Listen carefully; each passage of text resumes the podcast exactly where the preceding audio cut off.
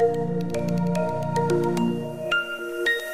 chairman of the Madurai chapter, Arvind Solomalai, the CEO of Native Lead, Mr. Nagaraj Prakasam, former senior executive in Native Lead, now CEO of Startup TN, Mr. Sivaraj Ramnathan. The other gentleman on the stage, Mr. N. Sukumar, who is due to give the closing remarks, Mr. J.K. Muthu, ladies, gentlemen, entrepreneurs, investors, friends, good morning. Thank you for inviting me to this very important and very uh, heartening, encouraging event. Let me start by saying I'm a bit uh, out of my control. I apologize. We started a bit late, but hopefully we won't spend that much time. I, won't take much of your time. This is very important event for multiple reasons நான் முதல்ல இருந்து ஆரம்பிக்கணும்னா அரசியல் பலர் வந்து பல காரணத்துக்காக அரசியலுக்கு வருவார்கள். சிலர் சுயநலத்துக்கு சிலர் பொதுநலத்துக்கு சிலர் கலந்து சிலர் கொள்கைக்காக சிலர் இலக்குக்காக சிலர் விளைவுக்காக. என்னை பொறுத்த வரைக்கும் அடிப்படையாக திராவிட தத்துவம் எதற்காக ஒரு சமுதாயத்தை எந்த வழியில் நடத்தினால் அனைவருக்கும் பங்கிருக்கும் சமூக நீதியை நிலைநாட்ட முடியும். அனைவருக்கும் கல்வி கொடுத்து அனைவருக்கும் பொருளாதார பங்கு உருவாக்குற ஒரு அரசாங்கம் நம்மளால் இயக்க முடியும் என்றதற்காக அரசியலுக்கு வந்தவன் நான். ஏன் அதை சொல்ல வரேன்னா தத்துவம் பேசுறவங்களுக்கும் ஆக்சுவலா சட்டம் திட்டம் உருவாக்குறவங்களுக்கும் நிறைய நேரம் இந்த இணைப்பு இல்லாம போயிடுது anybody can talk everybody talks question is every time you open your mouth every time i take the cap off my pen every time i sign a file do i ask the question does this further the cause of social justice does this match the philosophy that we talk about? Does this match the value system that we came here for? If it does, I sign it. If I don't, I send it back. That's the great luxury of having a guy like me who understands how to read the files and ask the questions.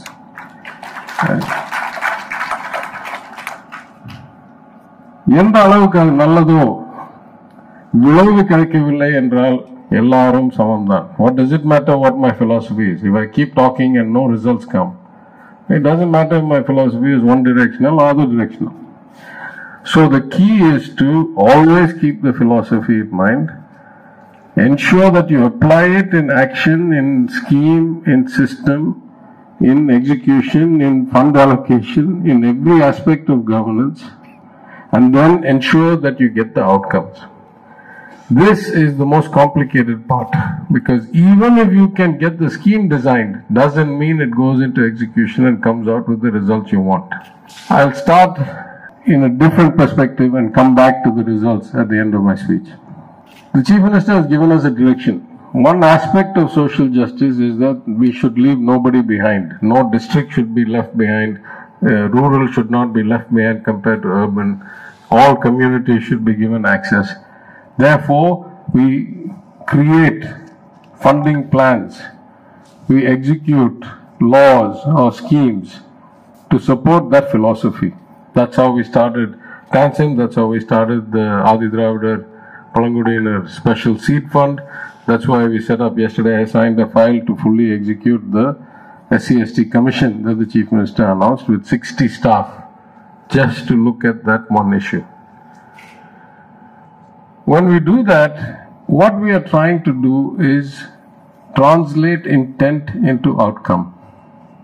That is the hardest thing to do. The larger the system, the more the factors that are beyond your control, and the harder it is to get the intended result based on where you start. The government is the biggest beast there is. The amount of inefficiency, the amount of complexity is mind boggling. Unlike in private enterprises, many of them are many times the scale of the government of Tamil Nadu.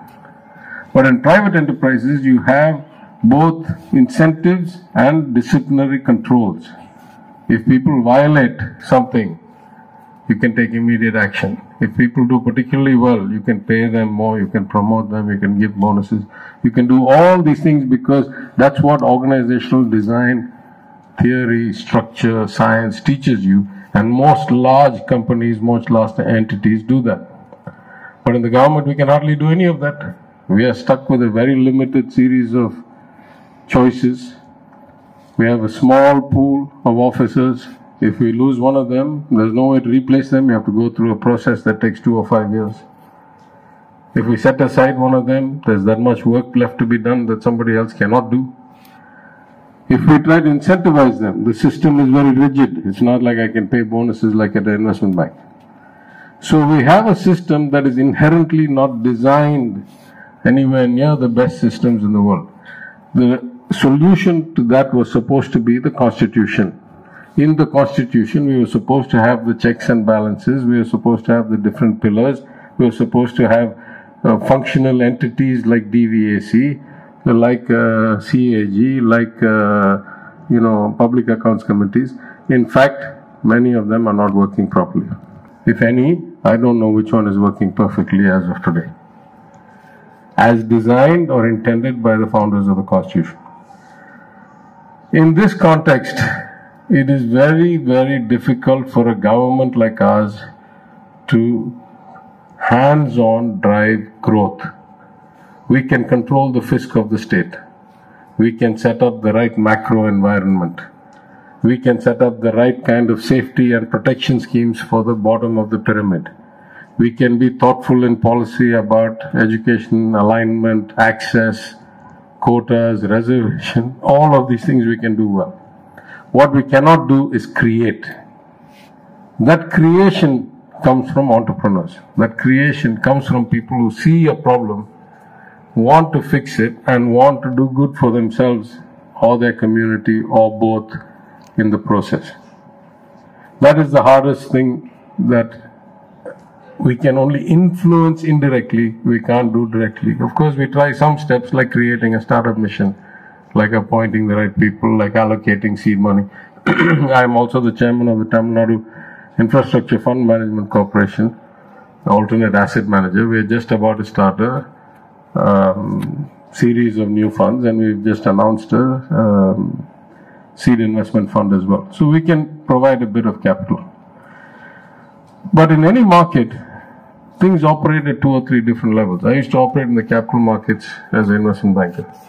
There is the big liquid markets of the world, whether it's the equity markets, the fixed income markets, where hundreds of billions of dollars a day, in some cases trillions of dollars a day, like the money markets in the US, where I started my career. Two trillion dollars will change hands every day, with an average life of seven days or ten days. That is a super efficient market.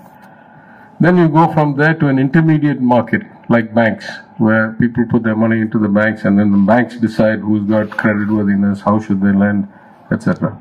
And then you go to the kind of private link market that, that things like native lead and native and angel investors do, where you go from person to person with no regulated entity in the middle. This is the hardest to do because there's no kind of disciplinary framework where you say you have to be vested in this much, you have to have this ratio, you have to have this uh, character. These are the kinds of things that really are uh, the gray area, but also the greatest leverage area in an economy. In our case, the value of such networks and the value of such investors is professionally high and structurally profound compared to an advanced economy. Because in an advanced economy, already a lot of things happen in the big markets. In our country, the debt market almost doesn't exist because of various limitations, including a judicial system that cannot give you outcomes in reasonable time. So the amount of capital that flows through the markets in the US, for example, is 80%. Only 20% goes through intermediaries. In India, we'd be lucky if 20% of the debt goes through the market as opposed to through the banks. So the need for this bottom of the pyramid without access to the large markets, without being able to raise money in hundreds of crores or thousands of crores, that is very high in India, and that is precisely the place where uh, the efforts of all of you come in. Hopefully, mutually beneficially, because just as it is important for entrepreneurs to have capital, it is equally important for those with capital to find investment opportunities. I would say the stock markets in India are less than transparent and less than efficiently valued, if I just say it mildly. So then you have to look for other opportunities. And as somebody spoke earlier, if most of the investment is going into real estate and gold, then really it is not efficient for a country. A country that harnesses its capital towards startups, towards productive enterprises is going to get much better, results than those who are looking for passive growth or those where the, the investment goes largely into passive growth, unproductive growth. The value of real estate going up doesn't create jobs. It doesn't give a multiplier effect. In our case, we try our best to help as a government in multiple ways. One is through the startup mission, one is through capital raising, as I said. Another is to improve the quality of the workforce through the Chief Minister's scheme called Naan Mudhalvan, where we try our best to increase the skill of those in the job market or those likely to enter the job market, starting with those in the schools. The other aspect of this entity's approach that I really like is the notion of decentralized, which the CEO talked about. It is beyond debate that decisions taken locally, customized to local conditions, with accountability to the local stakeholders are likely to be much more impactful than universal decisions taken trying to agglomerate people of great diversity into one place. In that sense, um, which is the chicken and which is the egg? I just came back from Bombay last week. I gave a lecture. Uh, was called the Independence Lecture in memory of the founder of the Mumbai Literary Festival. I said the most profound problem we have facing democracy today, all over the world, is excessive and rising inequality. Whether that is the United States, whether that is Europe, whether that is India, whether most countries in the world, with rare exceptions, you have huge and rising inequality. And if you have that much inequality, many, many people get left behind and start asking, what's in it for me to continue with this model of democracy? In India, it's extreme. If you look at any statistic in a place like Uttar Pradesh or Bihar compared to Tamil Nadu, we are not in the same ballpark. Question is, how did we get this far apart? At independence, we were all practically almost the same. In fact, even up till about 1990, the best and the worst was not more than 1 is to 2 or 2 is to 1. Now, there are statistics on which you can find 8 is to 1, 10 is to 1. How did this inequality, which is the root problem of all democracies today, how did this get this far ahead?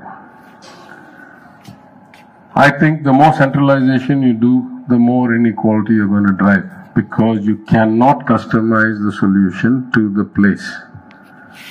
My suggestion multiple times to the 15th Finance Commission, to uh, the audience in Mumbai, is that the number one things the northern states must do, the poorer states must do, is what we did back in 1921 as the Justice Party, which is to empower women and to keep them in school as long as possible. Single most important thing. If you do not have women with equal access to education and equal outcomes in education, meaning what percentage of them stay till 12th class, what percentage of them get 10 years of education. If you cannot fix that problem, no other problem can be solved. In fact, I'll go, I'll make a challenge. We talk about something called the Gujarat model. Most of us have now figured out what the limitations of that model are. Today, the per capita income in Gujarat may be a few thousand rupees higher than the per capita income in Tamil Nadu. But both are more than double the Indian average. On the other hand, for every thousand people, there are four doctors in Tamil Nadu. There's only one in Gujarat. Even that is acceptable, maybe. What is not acceptable is that in Tamil Nadu, where more than 85% of girls come out of high school, in Gujarat, that number is like 50 or 60%. That will be a dead weight on the Gujarat economy for another generation. They cannot catch up with Tamil Nadu in inclusiveness or in social development or in health or in any other metric unless they fix that metric and that metric will take one generation to fix because you have to start talking and working with the girls who are now in elementary school. You have to create the environment that allows them. You can't fix that metric overnight. So these are the things you have to get right. If you get inclusion right, starting with women, then all communities, then through education, then you get everything else right.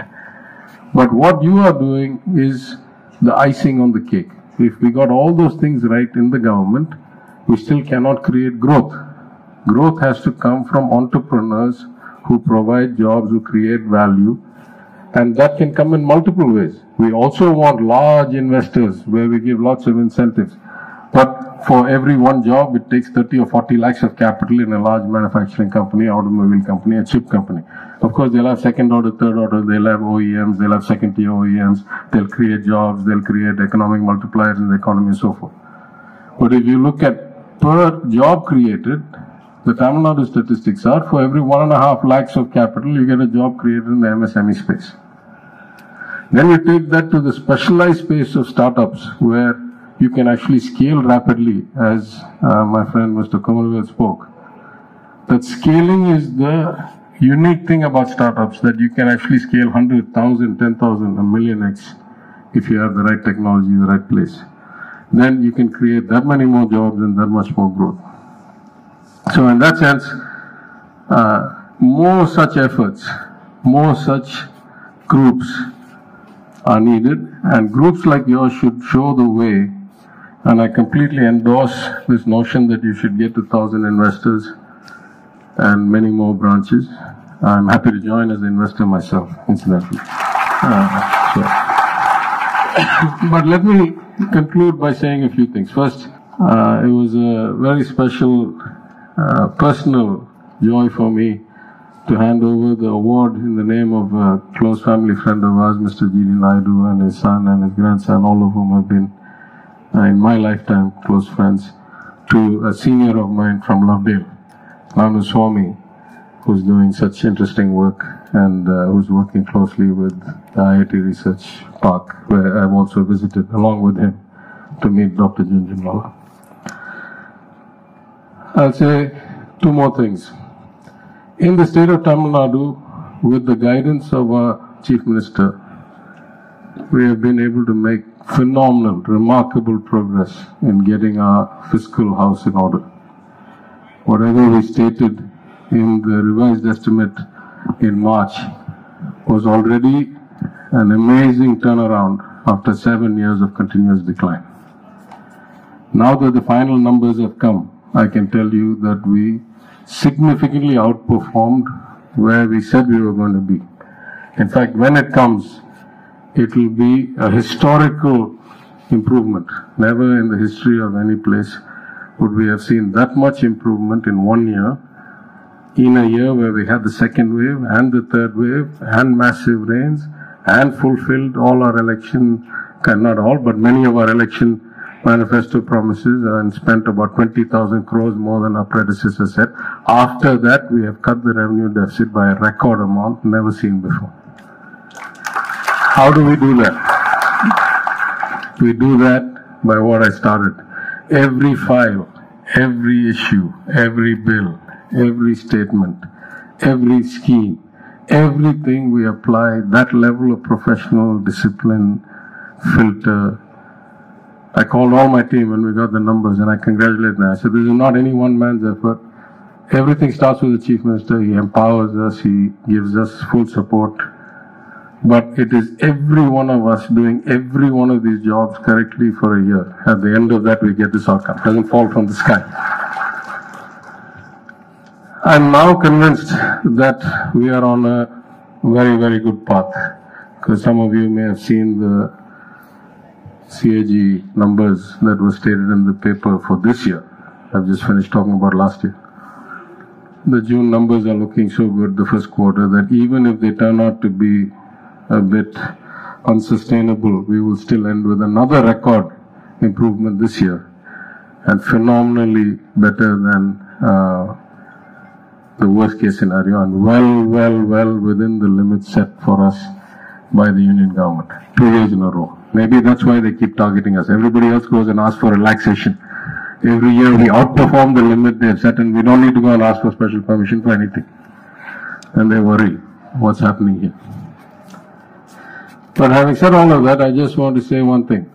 Because of learning the job, because of making sure the ship that had been going the wrong direction for seven years, eight years, every year a new record revenue deficit, a new record low capex spending as a percentage of GSDP. I want to make sure we turn the ship around. Now I'm very, very confident the ship is at least going in the right direction. With God's grace, faster. But if not, it's still going in the right direction. Now I'm saying we've got to turn our attention, at least in my case, to Madurai and my constituency. So I can tell you that we are already in discussions with one of the top two or three Indian companies, with one of the top Australian companies, with one of the top two or three American companies. We'll get all the papers together, we'll get the CM's blessing, and pretty soon we'll announce a major investment uh, into Tamil Nadu, into Madurai where we can start on a new path uh, in terms of jobs and high-tech um, kind of professional opportunities. And that'll be the beginning. I, you know, I made some commitments. I said we'd fix the water systems and the drainage systems. The lack of information has been appalling, disheartening. But slowly, slowly, we've collected a lot of it, and I think it's taken us a year, a little over a year. Of course, we lost a lot of time due to two waves of COVID, but now our speed has picked up. So I commit to you here that in the next 18 to 24 months, we'll see some major changes in Madurai. We'll start seeing the face of Madurai change, the job opportunities in Madurai change, the economy of Madurai change. That's what the people elected us to do such things should happen in all second tier cities. That's consistent with the Chief Minister's notion that no place should be left behind, that 100% of the growth and opportunity should not come in one place. And as much as we can do as a state, it's all of you in eight of your branches, in your own cities, breaking that efficiency barrier or inefficiency barrier where you're able to connect the right entrepreneurs with the right investors to create the maximum value added growth in jobs, growth in the economy, growth in exports. And so you're doing very, very important work that nobody else can do. I wish you all a lot of success. I hope you have a very wonderful event today where you get a lot of productive outcomes and that you do more of these events on a regular basis and expand your reach to cover more entrepreneurs and more investors. Thank you very much again.